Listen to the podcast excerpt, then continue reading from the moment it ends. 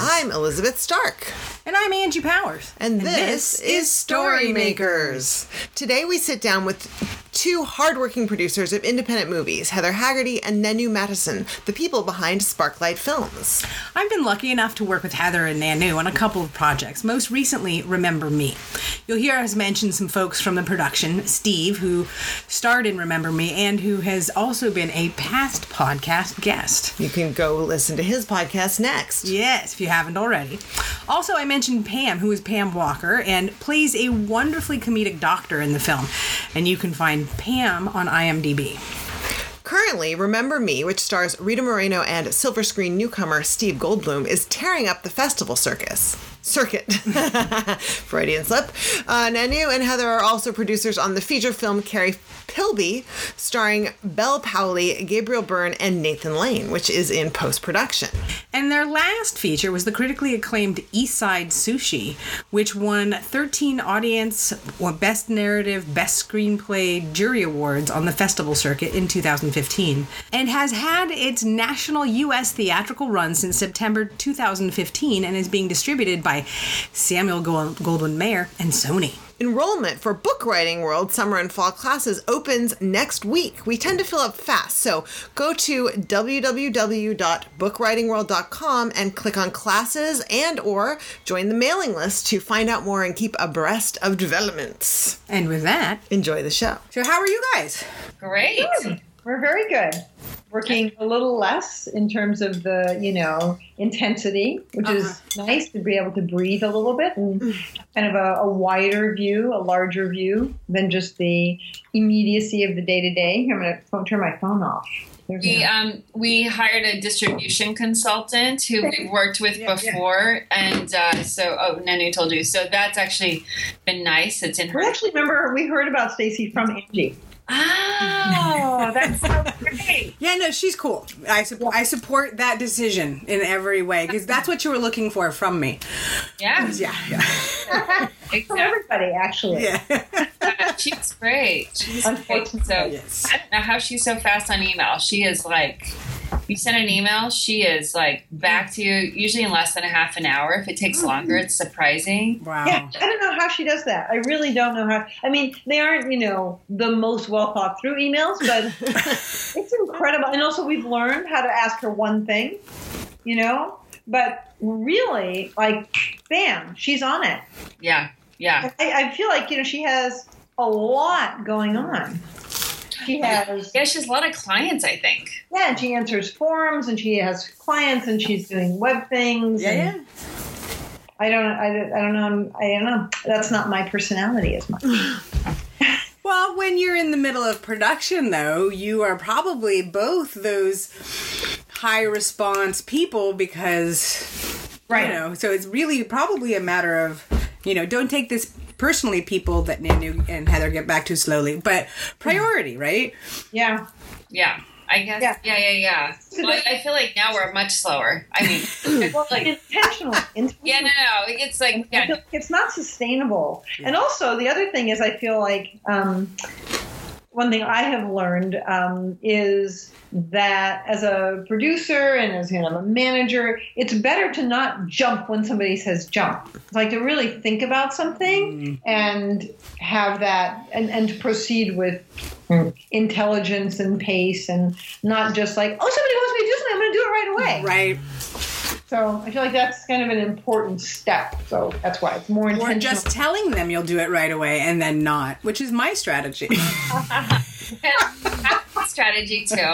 So let's check in about what we're working on now. Maybe we'll start and then we'll go into yours and that will lead us on. So Angie, what are you working on now? I am in the middle of two things. One, I I think I've mentioned to you guys before. I've done sort of a radical rewrite based on good notes from you guys and the other folks. So I'm trying to wrap that up and kind of make it you know as solid as it can be um, and then i'm actually starting to work on doing visual exploration for the look of the film. So, uh, kind of building a lookbook. Uh, and just right now in that very exploratory phase, we're really thinking about ideas, and you know, there's the aesthetics of humor and what are those and how can I play with those expectations to bring, um, you know, pathos to straight up comedy. So. Awesome. Great. I am also deep in revision, having gotten notes from my group. I printed out my, um, I did a few, you know, periods in fetal position and then I made a whole lot of lists and then I uh, printed out my manuscript and now I'm going through and I put everything onto index cards, all the scenes, so I'm shuffling and reworking. So, but now I'm now I'm out of fetal position and feeling really excited. so, what are you guys working on right now? Well, I, I love the fetal position thing so much because it's so easy to say what we're working on without that step. You know, we just we eliminate that step, and then when we go through it, we think, "What am I doing?" Anyway, we're not in fetal position right now. Um, we are in the process of kind of taking our baby, Remember Me, and putting it out into the world. It means film festivals, and it means uh, working with a distribution consultant on connecting with distribution distributors, and then we're working on what we want to do next. Mm-hmm. That's that's what I'll give it up to Heather. Um, so we have a couple Oh. scripts. Oh wait, hold on, we're echoing. How about now? Better? Not now. Great. Um, we have a, a couple scripts that one um, that's written that we're looking at revising, um, and another one, a story idea we've had for a while that we just am dying to do. We're so glad that we didn't do it um, or try to do it uh, about a year ago. Uh, we're meeting with the writer actually tomorrow, um, who we're hiring to write it. Um, but we're so glad we didn't do it like a year or even two years ago because it was so great to do our last film, which was which will be will end up being a smaller budget than this next project. And um, I think, yeah, we're just super excited to take sort of all the things we've learned from the last couple films that we've been really involved with and um, and bring it to this bigger project. Wow, so exciting. Well, I want to um, dig into a couple of things. One is that you know when we we interview a lot of writers, and um, and one of the things that surprises writers, and in some ways is uncomfortable about being a writer, is how much you have to promote your own work. That it isn't you know publishers don't do it anymore. As if I don't know if they really ever did. They probably did more. It was probably easier. But um, as producers, you're really I mean you're clearly involved in the level of story and I want to talk about that piece and kind of what it means to hire a writer and all that but then you also are carrying it all the way all the way through right? Every step of the way. So um, I guess I just want to talk about like maybe what it's like to hold like the holistic picture from creativity to marketing it's a really big question but Uh, and that's like two to three minutes. Just you know, go ahead. Um, it's a great question, and it reminds me actually of writing a script because, in a sense, you know, you don't you want to know where you're going when you start the script. You know, there's it's it follows an arc of a character, right? And you almost have to know the end before you start the beginning. And I think the same thing in producing the the end has informed a lot of decisions along the way. And um, I think also because of our personality, at this point, we really wouldn't want anybody else to be taking it all the way to the end. We really wanted to see this entire process through. And I think it will also inform the next process because we've seen it at the end. But um, so that's kind of that's one way of looking at it. The other thing that you know Heather and I were just talking about is what we really feel about this movie, and ideally and very likely every movie we make, is that it's something of value. That we are putting something out that has quality and that's going to be, in this case, really fun for people and with a meaningful message, um, subliminally uh, communicated.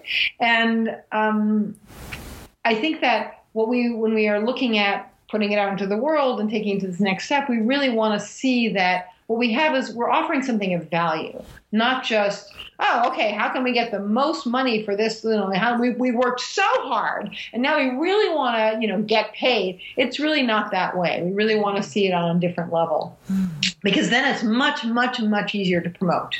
hmm That's what I would say. But you're not opposed to money. No, not in any way, shape, or form opposed to money. Just not money to compensate for having done something too hard. Right. I just feel like because this has value, it should be valued. And I feel like our expectation is that we, um, and we what, what we've seen also, we already won an audience award, we've won you know a best male actor award, and we're asked a lot of film festivals are asking us for the movie already. I think that we are seeing that it has value, and people are really connecting to it, and it's a you know it is as wonderful as we wanted it to be and that people are really, really enjoying it. So the idea is get it out there so as many people can see it as possible. That's that's what I would say. What would you say, Heather?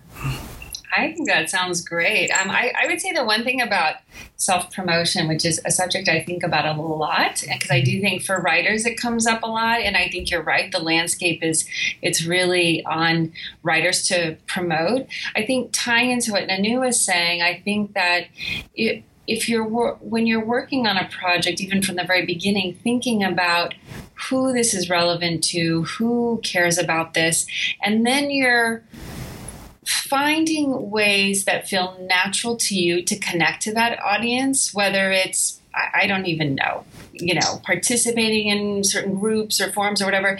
And then I think it's less about self promotion than promoting this idea, promoting this value, whatever it is. Because I think um, I think even just our experience, like with promoting our film and sort of thinking about social media and how you're doing, all, we're so saturated with all that. You know, I think all of us are. It's like so. You, I think focusing on the, what the value is that you're bringing, that it is it within a project, and why it's important to you to share it. It should be the basis of how you think about it and how you hold your vision from beginning to end. It, it's funny though because there's this sort of idea that like there's your individual creative vision. I mean, I feel like I have a lot of resistance. I get it, or not from not internally anymore, but like that I get resistance to the idea of thinking about like who's going to to want to read this who's going to want to see this right like that and it's but it, but that's built into your collective kind of job title right yeah. How do you how do you kind of negotiate, you know, I love this as against will many other people love this or you know i think this is important but nobody else cares about it how do you how do you negotiate that think that our experience at our premiere film festival when we had sold out audience of 1200 people and they just adored it I think that really helped. oh, oh, okay. See, yeah, people are connecting to it. Yay! And I think that just builds on itself. You know, we got an encore screening and we got the audience award. It just it confirms what our hopes are. And then it's easier because then that can speak for you as opposed to you having to speak for yourself. Mm-hmm. But I think if you're if you're saying uh, Elizabeth that if you are asking also that what do writers who are being i guess if you're teaching and you have writers that you're working with and they don't want to think about that question i think that's fine not to think i mean i think that's a choice right? If you decide i don't care if anyone sees this or reads this like um, i what i'm going to focus on is the work and if it's good enough it'll stand on its own. And i think that's just one approach. And i think but i also feel like a lot of writers really, and I think this is true, and I think what Nanu's saying with our film is our hope from the beginning was that people would respond to certain messages within the film about not marginalizing older people, about the importance of connection. Um, and I think that, I think really when a writer is asked to think about or is thinking about who is the audience who cares about this it's just i mean why do why why do you write or make you know films right? It's mm-hmm. in some way connect. It's to say something about life. So i think if someone chooses not to want to think about it that way because it feels crass it's totally fine. But i think um, but i think if you really want to find your audience I think in this day and age where we're, we're all just on so much social media and there's so much news, you know, that's something worth thinking about because that's also, I think what also what Anu is saying, which is, or was uh, resonates for me is it's really fun to see your work resonate with people because there's a long time where I think maybe you guys posted the like thing about like, oh my God, this is the best thing I've ever written. Oh my God, this is the worst thing I've ever written. Oh my God, this thing is a piece of crap. And then you're like, oh my god it's great. And you just don't know. You don't know. And you know the other thing is it's great to, for some people and other people hate it. So that's another possibility right? Mm-hmm. um, so anyways i think it's just really fun to know that it's connecting if that's what you want. And for us we wanted it to connect with people and it has certainly connected with a lot of people. So that's great. Well I mean, I kind of think about where you guys were coming from in terms as a writer. How do you look at that? And I think you know when one is writing, I think there are there it's the editor hat, and sometimes if you have the editor hat on, you just don't write at all. And so similarly, you know the who's going to like this who's not going to like this hat is not necessarily useful in writing but it's great for planning mm-hmm. mm. And I think that's where it comes in. I think it does come in at certain points, not necessarily in the in the you know moment of writing. That's a great point. Yeah, yeah. so, what do you guys look for in uh, in a great script? What do you, what what makes something great for you? Um, well, it's an interesting question because I think in terms of the scripts that we read when people send us scripts, um, we are most of the time not finding that.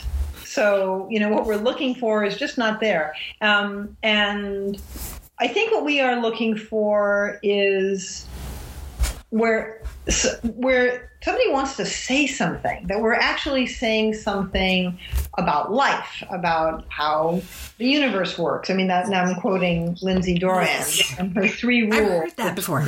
Love what's that? I've heard that before. I've heard that before. Is there somewhere can we get a link to that to put in the show notes? Yeah absolutely. Actually um, i have it in an email so.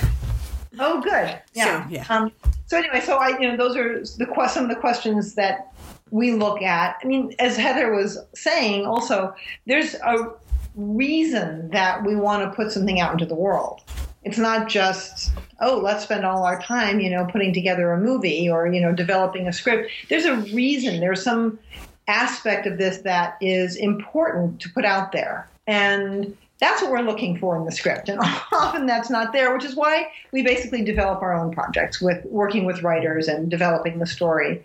Um, because we feel like it, it, the story itself is a transformation of a character and therefore allows people in the audience to also be transformed. And by audience, I mean people watching it on their iPhone too. too. Yes, I am transformed here on Muni. Yeah, um, absolutely. Anywhere you can be transformed anywhere. Yes. um, it, it was so interesting to look at. You know. Um, coming off of my last project for my grad school thing, I got really stuck. I got super bogged down um, in sort of this thinking about you know expectations industry standards what people want da, da, da, and part of what was interesting is I sent the script to a friend of mine, and she was like, "Oh, like it reminds me of this film, which was like a French film." And so it's interesting to me to sort of think about how, you know, when you're talking about like audience, the truth is, you know, I, you know, Jhumpa Lahiri is now writing in Italian, right? Yeah. Like people are making choices, and um, you know, and so locating ourselves. I think ends up helping on some level because I think certainly most people writing in English assume an English audience or an English speaking audience anyway but it's interesting to see the expectations. So as you think about remember me and and and in it being like well you know in france right? And i pick france because nana you have a strong connection culturally to that right? And so how that might inform the way that you think about being a US based filmmaker but perhaps looking more broadly for these stories and their appeal. Um, i'm happy to take that but I also wanted to hear what Heather had to say about what we look for in a script. Um, you know, that's an interesting point, also, I always am saying that just as my way of like buying time.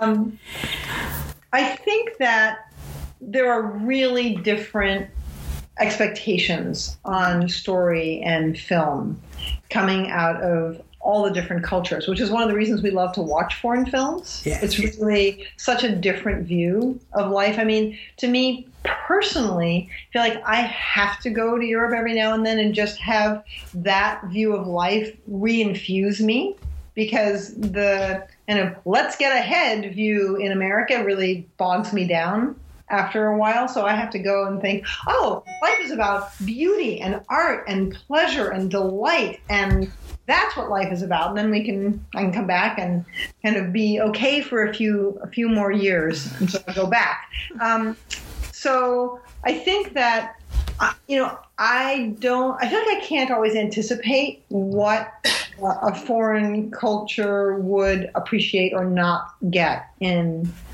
um, a movie or something coming out of the U.S. because I would not have expected the French to go crazy over Jerry Lewis. Right. But I still, I just don't understand that, you know. So um, I think, you know, in terms of remember me, I think the humor. Though I was going to say is very verbal. You know, there's a lot of dialogue, and the, the dialogue itself is funny. Though um, one of our producers, Maria, showed it to her mom, who speaks only Spanish, and she was laughing like crazy. I think the situations are also really funny. So I don't know if this will resonate with a French audience or not. We're hoping it will definitely resonate with a British audience, an Australian, you know, a South African audience because of the English. Um, but you know that that experience that Maria had with her mother, maybe maybe it will resonate with a lot of different audiences. I we certainly hope so. Hmm.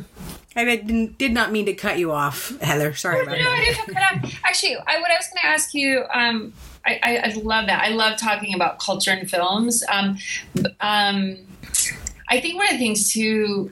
I, so Angie, I, actually, I don't. I'm not sure I totally understood the question about expectations, like what you were going at. So maybe I'll just ask you that. Okay, I, well, I feel like I could talk all day about foreign films. Right. And- no, no. I think um, you know, I think that there's very, you know, my program is based in the UK. Oh. So, um, it's interesting to see how they're talking about independent film, what they mean by independent film, versus what we mean in the U.S. What they find, uh, a, co- you know, the places where independent film can go that uh, studio level stories don't seem to. And I think that I was sort of looking at. Um, you know, it is awesome to want to connect with people, but you it's an expensive hobby, filmmaking. So you definitely need to figure out how and where you're connecting with people. And, and and to do that you kind of need to understand the expectations that you are attempting to meet. And so that was sort of the two pieces i was looking at. Yeah. Yeah, I think, um, well, it's interesting. I think in expectations, I mean, the one sort of simple thing I think about with filmmaking is if you're doing a genre film, right, you know that there are certain expectations. If you're doing a horror film, people want to be scared. if you're doing a romance, the, the people want to end up together or something that feels like that.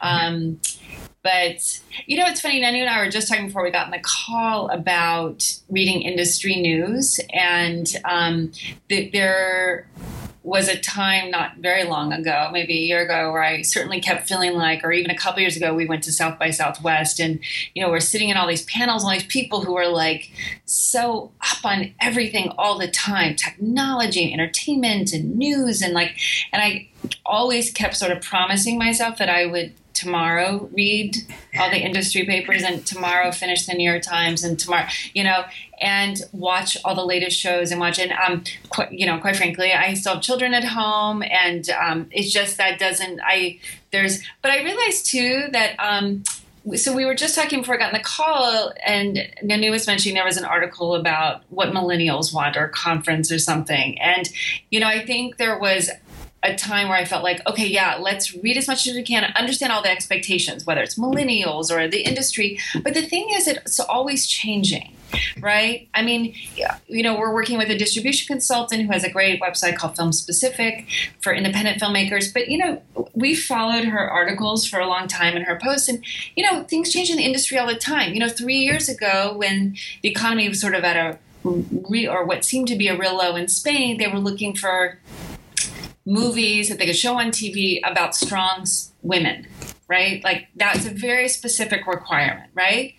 You know, sci-fi was really big a few years ago. Apparently, sci-fi is not selling well right now. So I think like the challenge of expectation. So I think there are probably story expectations you always want to think about in terms of market expectations. I think you do your best guess, and I think in terms of um, filmmaking, I think you're not, it's like the stock market. You can't really project out too far because by the time your film is finished, something could have happened big in the world. Nobody's going to care about it. You know what I mean? Whether there's just a shift in how people think about a particular issue. But I think, um, so you want to be careful about sort of playing that game. I think there are certain things to your point about filmmaking being an expensive hobby that are very helpful in terms of making films and managing it in such a way that you're not thinking i'm going to make a $5 million sci-fi film with my you know like grandmother as the star and my mom as the lead you know what i mean? Like think about it right? Like i mean unless your mom's like meryl streep. Because you might make that choice. Exactly. Right, you might, yeah. but you know it's like i mean we tried to with remember me our intention initially was just to make a film that summer. Um, and we didn't know at that point when we first decided that we were going to have rita moreno um, we decided further on once we got further in the script that we really wanted her and, and that the script was developed around her specifically um, but you know, I think we were very conservative in how we did the film, and it certainly went up budget wise uh, quite a bit from what we started. But I think like keep your budget, especially if you're a newer filmmaker or producer, keep your budget small as you can, but still also thinking about quality all the time. And I think the other thing about I would say about expectations is I do think that you want to make sure. So I think sometimes with I'm sorry, I'm really going off on a different tangent, but I'll just finish the idea that sometimes when people are starting a film, they kind of are more generic about things. Like as they're for, like, I'm going to tell a story about a family lives in a house. It's like, okay, you really want to make it something very specific. Yeah, exactly. A yurt that would be helpful, but something. There's a reason you still have to tell a story about this family, not just like another family whose child got sick and something happens. Like.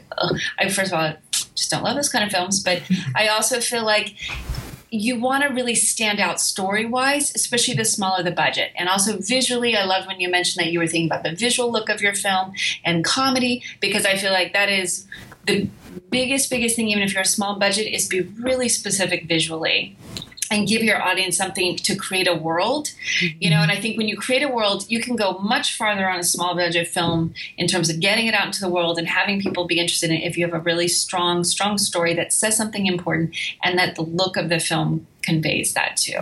So, sorry, that was really long. You could no, that's great. Let's let's dig into story because I want to like with Remember Me. What were some of the ways that that you that the change that the story evolved and that sort of surprised? What did you learn about story making in the process of ushering this film into the world into being?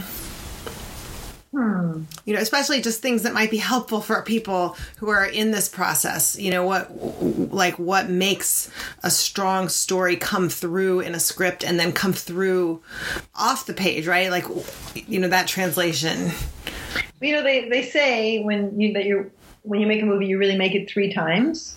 You make it when you write the script. You make it when you shoot the story, and then you when you shoot the film, and then you make it again when you are editing. Mm-hmm. So I think, you know, in terms of writing the script, um, we wanted to not have kind of a throwaway character in the grandmother as just somebody who happened to be there who's just you know somebody they have to move from one place to another and we really worked on developing that character, which also became part of the theme of the story was, you know, let's not marginalize older people. And so I liked how story and theme really worked together and, and informed one another. So, so originally, was she just like dropped off at the nursing home and that was the end? Originally, she had dementia, and it was just like get her there and drop. She really had no, um, she didn't really contribute very much. Did you ever have a moment where you guys wanted to title this "Get Her to the Home on Time"? But you know what I love about that because I've found this in my own work is that um, that for me very often what the realizations that I have in writing become the characters' realizations and actually and revelations and all of that. Yeah. But I think too, you know, I when you asked before about what do we look for in a script, and I think one of the things that in our discussions with Steve Goldbloom, who was the writer, um, you know, because he had a grandparent with dementia, so he was really relating to that aspect of it in his own life and how you deal with that when you get to that place and how that relationship changes. But um, you know, I think Nanu and I, being on the other side of 40, felt like, let's not make every old person have dementia. like, that's not, that actually, but the great thing about that, so that was a, a- both like a personal feeling. Also, you know, Nanu has a mother who is, you know, much older and a very successful um, pianist, a concert pianist. And I have a grandmother who's 91 and um, who's very sharp, and but who had an issue of over medication coming up. And we all thought it was the end of her life. And Nanu's mother had a similar episode a few years ago where you start to write people off at a certain age. You go, oh, they broke their hip. Oh, they're not getting out of bed so much. And then pretty soon, and in both cases, that was not what happened with them. They actually came out another side. And so I think it, the great thing about it was there was a personal feeling on our part like, yeah, we don't want to see another older person with dementia. But from a story standpoint, it actually was not the strongest choice to have that because we weren't exploring dementia. This wasn't amour. So um, it was actually created much more conflict to to have her be over medicated, which is very realistic. Because then when she comes out of it, she is a force against them. She is her own antagonist. She is obstructing their goal. So I think that's the great thing sometimes about not looking at the easy choices you're making in a story, whether it's in casting a story, whether you've realized like, wow, everyone's, you know, white, everyone's heterosexual, the, you know, every only minority characters are the quirky ones or the like whatever. It's like look at challenge your own ideas, and we do that all the time in stories. I mean, we're even looking at stories and trying to figure out and struggling a little bit where we have a male main character, and it's like, could we make this a female character? You know, how does that change the story? Which, quite honestly, can change a lot of things. So then you're really juggling. So, but I think it's really exciting. I think one of the things I feel like we both also came up in the second phase of writing the story of uh, when we started production was we had this issue one day where a scene we wanted filmed um, on a carousel, which would have been a funny talk about sex. And then it ended up being shot in the bar, and the director really wanted to keep it in the bar and not to change it. So we had our DP said to us, because we were like, what are we going to do now? We booked the carousel, we don't have anything. Our DP said to us, what is a scene that you don't have in the movie that you need? And it was, I feel like, one of the most pivotal questions. And we said, oh, we haven't seen the grandmother grieve, like process. We've seen her get upset. We haven't seen her process. It was the most wonderful thing. And I think it's one of our favorite scenes in the whole movie. And it was so neat. So, one of the things I feel like I really learned, and it's like one of the things you know, but because it, also came up in editing, we thought, oh, we did not finish Nana's story. We didn't have a certain mm-hmm. scene at the end of the movie. And so we ended up shooting that in post. So I feel like the big lesson I learned was follow each character all the way through. When you're looking at a script, often we get hooked, especially in a comedy, and you have two really funny characters and you're just kind of looking at them. And it's like, I don't know, follow the thread of each character and make sure you have followed whatever their arc is all the way through. And I feel like that was a big note. And the other big note I feel like we got, and this is, I don't know that every screenwriter could do it. If you've written a screenplay and are giving it to someone else, this may be harder. But for us, we know that in the script, we're always going to have some things that are on the nose because you can always cut them. But there was a real reticence on our part and the writer's part to have anything that was on the nose. I mean, there was there was some debate about whether we should do it. What I what we realized later was, yeah, put it in there, shoot it, and cut it if you want to. But otherwise, you may not have that one statement that you need about what that movie's about. And you'll notice in most movies that are successful, there's usually one very on the nose statement exactly about what the movie's about. And, and, and as, a, as an audience, you don't even notice it. Yeah. You Yeah. don't think, oh my God, what an on the nose statement. And I'm usually looking for those. But it just seems that this is the character's heartfelt feeling. And you just need it out there and you need it stated. Can, can you give an example? Well, this is also very Blake Snyder. Because he has the thing, right? The his third step is theme stated by someone other than the main character. Right, right. I mean, I, I would say um, an example. I can't think of an example. Well, um, How about in Remember Me? Was there a line you wished someone had said or a line someone said that felt on the nose that ended up being helpful? I think I wished we had had a line where someone is saying, um, you know, we, I mean, I just wish we had said, we think of old people, you know, we, we just written her off. We think of old people as somebody who's going to get old and sick and not well. And so we didn't even notice she was over medicated. so, you know, because we assume how old people are. And so we really should have known. I mean, just something just that blatant or, um, um, You can't pull Pam back in for that one because I feel like Yeah. that was the character, the doctor coming in. You know. yeah. Yeah, actually, I think that's a really good point. I don't think I've heard that before about not the main character saying it. That's a really good point. I do think it's funny. A lot of times, you know, you'll see in a movie where at the midpoint, the director go, not the director, the main character goes, "There's no turning back now." It's like, okay, we're at the midpoint. you know, Well, you know, even in Bridesmaids, I think at one point when she's uh, living back at home with her mom, she even says, you know, I thought I was at my lowest point. right? But really, I'm at my lowest point now. It's like, oh, is this the end of Act Two? How funny! I mean, it really, you just you see it everywhere. Yeah. Well, the great thing is you can cut it. So, you know, if it's really obnoxious or people are hating it, you can cut it. But I think it just helps you because, as you guys know, when you go back and edit a film, suddenly you're like, searching and so we searched for lines that supported what Nanu was saying it's like oh good they say this oh good they say that but you're piecing it together so anyways yeah Yeah, Yeah. yeah, that's great. We're echoing. I know. We don't, we don't, we don't- Uh-uh. Wait, hold on. I'm gonna just mute and unmute for one second. All right. Did that help? Kind of. It's all good. Um, so in your how is it to work with someone that you have the idea and you're asking them are you asking them to pitch something riffing on your idea are you asking them are you giving them a treatment and having them write from there talk to us about your upcoming projects approach Oh, as we're going forward, you Yeah. mean?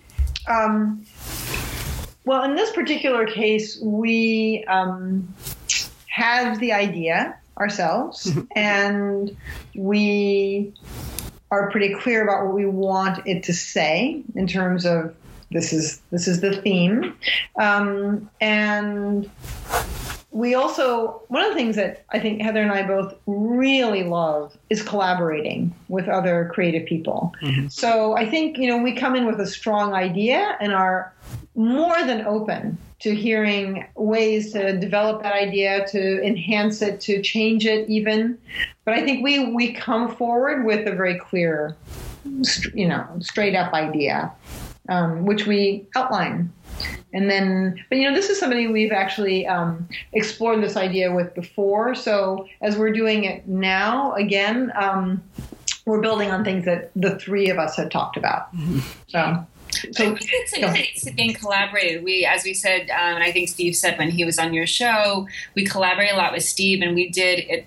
And that script moved very quickly, um, and it was an interesting sort of back and forth. Like he, we talked about ideas. He'd write them. He'd send them to us. We'd give notes. Sometimes we did some of the writing on certain pieces, like with the grandmother, because he was feeling like that was a hard piece, um, and uh, it it makes it a really exciting process. I mean, I think I think the rhythm is different for every writer. So I think with this next writer, we'll see because she's also um, has a lot of experience writing, and she's going to bring some things culturally to to it. Um, the lead character right now is an uh, Indian man, and um, and the writer is half Indian, and um, so I think that will bring. Uh, so I think just every process is going to be a little bit different. So um, you know, you have to be able to give the writer autonomy and to bring um, what they want. But as Nanu said, as the producers, and actually we love this writer because she just said, "Well, you're the producers.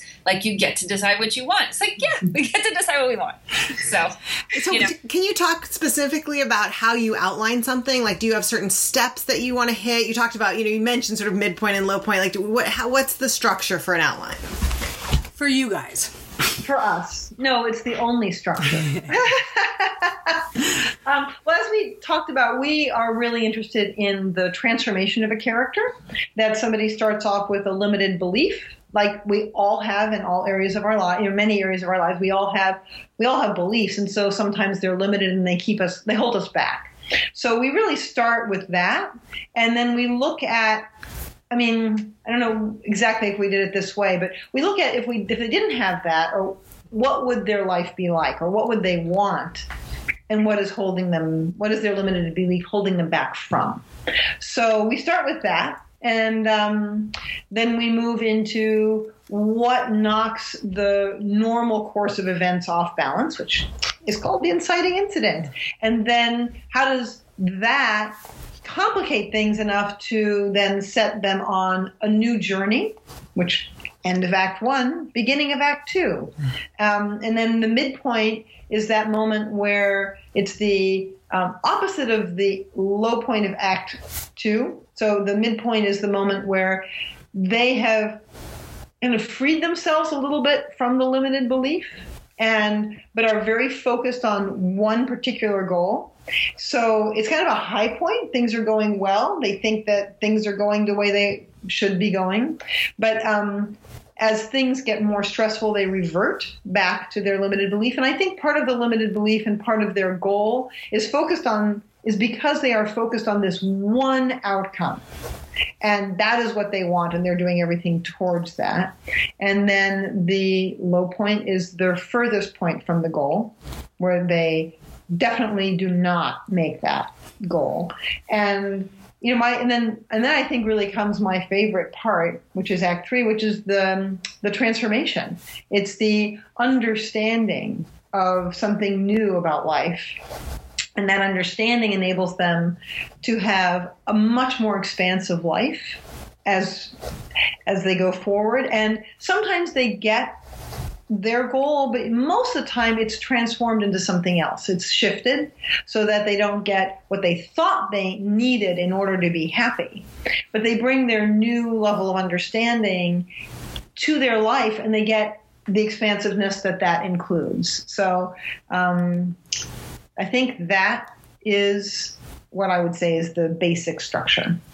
And I would just add that the two um, ways, like as Nunanu said it so eloquently, and then the ways that we condense it if we're doing a quick test of our story is there's two little templates we like. There's one from Pixar.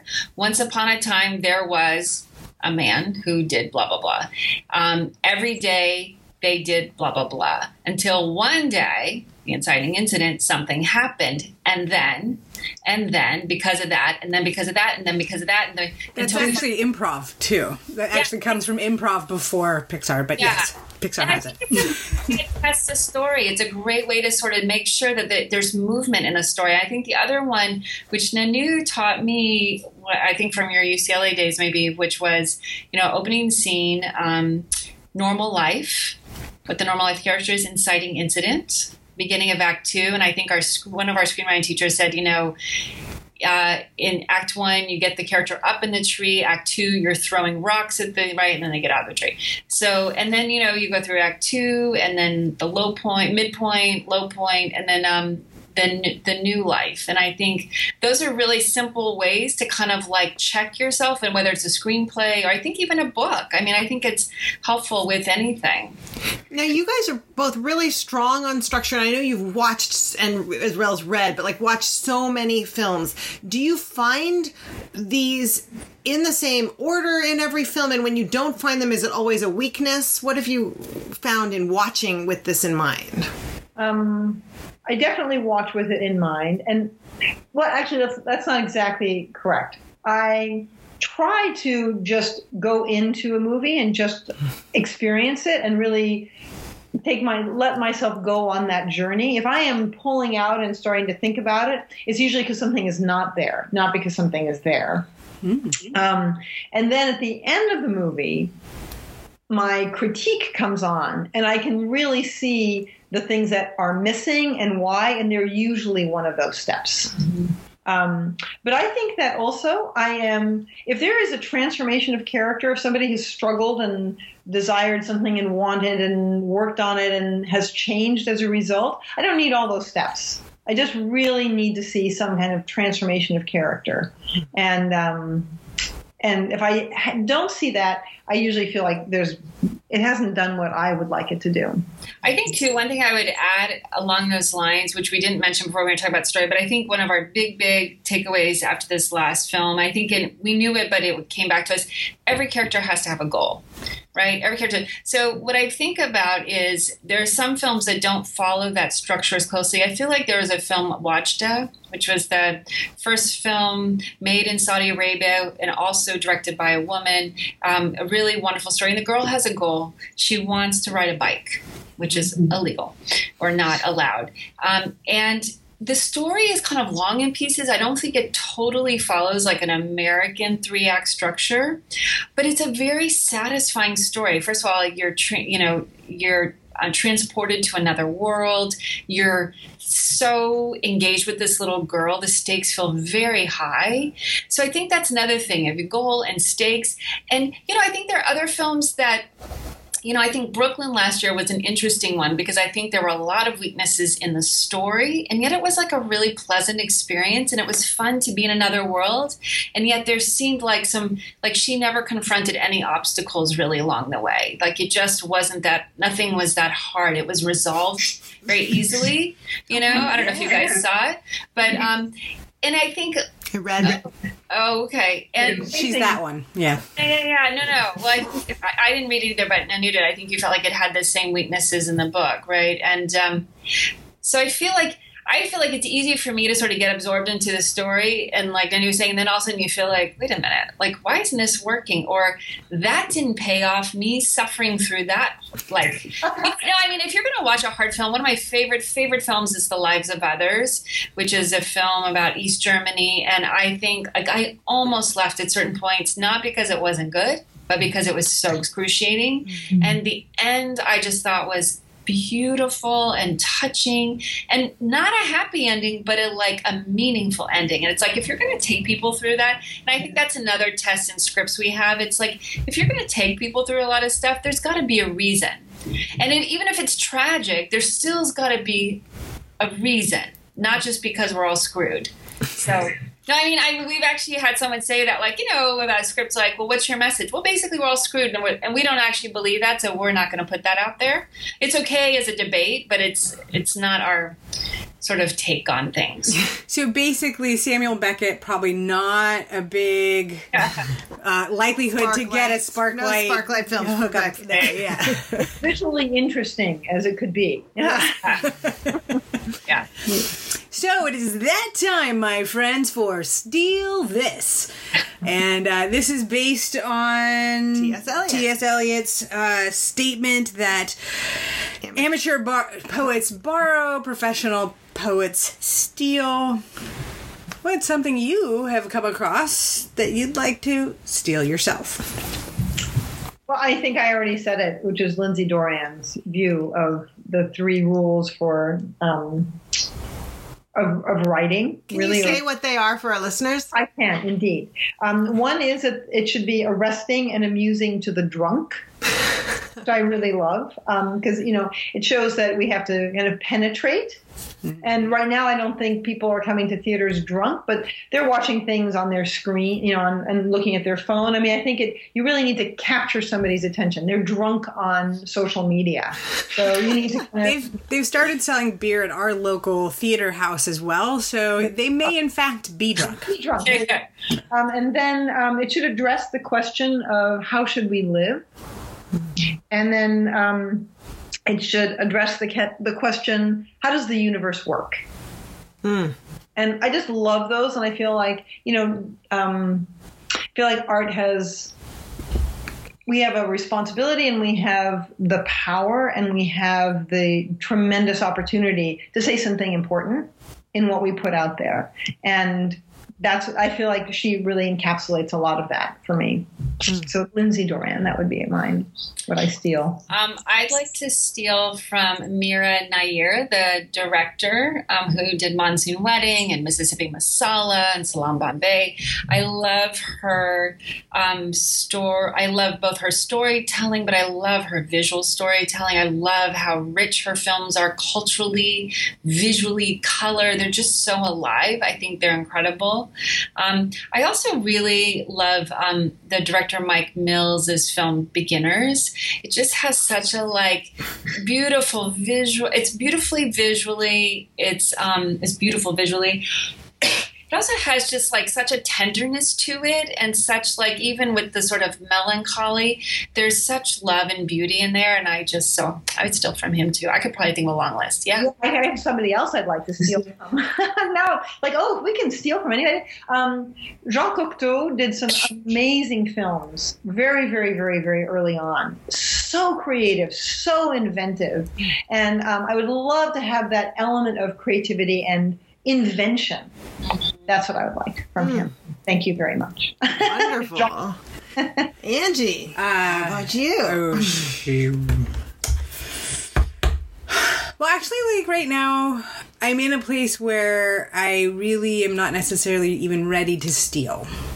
I am in a place to maybe ogle the, you know, available jewels and then decide. But right now, I'm you're window shopping. I'm window shopping. I'm reading this book about uh, the visual story, is what it's called, and it's just breaks down really simply um, thinking about space. So, like, I've just spent like the last few nights thinking about sort of flat space, deep space, limited space, ambiguous space, and then you know moving on to you know just looking at contrast and how these things all sort of come together and how you can an affinity and what what things work together and how. So um, basically, I just want to you know go to a museum. I want to look at great still art. I want to see crazy stylists of film and see what they're doing. And, um, you know, I think there's a lot, like, my goal, frankly, is to have a beautiful comedy.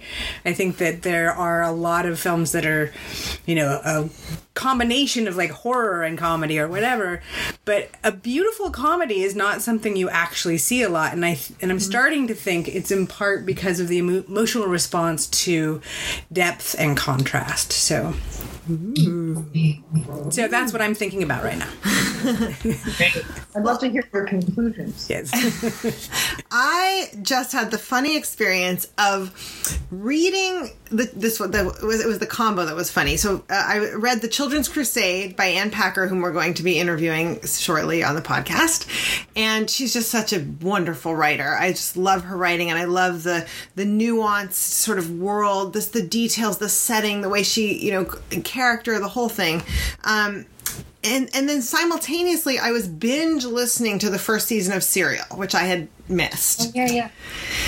And kind of toggling between um, the kind of the pull of gorgeous writing and the pull of story and and kind of my interest is in marrying those and creating the experience that I had where every second that I wasn't you know interacting with people I was plugged into the story you know I, in fact I cleaned the house a, a lot extra because I just was had to listen to this for like 10 hours in a row and then and then and then going into the the deep pleasures of reading and just kind of so I've just been thinking about how those two play off each other. That's great. it's fun to talk about people who inspire you, isn't it? It's just fun and wonderful. Yeah. And I think it's fun that you're talking about doing a lookbook. I also feel like that's something I do for myself when I want inspiration, and it could be anything, which is really, yeah, and bringing in those elements. Because it's in a way, it's, you know, it's funny. I was thinking when we were talking about structure earlier, and if someone's listening and feeling, I think there's like a time, like Nanu was saying, when talking about writers like there's a time to just be working and there's a time to have your editor hat on there's a time to be thinking about what to bring on the world and i think the same thing with screenplays is that there's a structure but actually if you think about the structure it's a lot really like life right? We have beliefs that hold us back, right? We have a flaw or a belief that holds us back. Often we have the same experience over and over in our life until we finally get to a place where we have to address it. And then we struggle with whether how we're addressing that, right? And then whether it's like a marriage falls apart or something comes up in your life that's challenging you, whatever it is.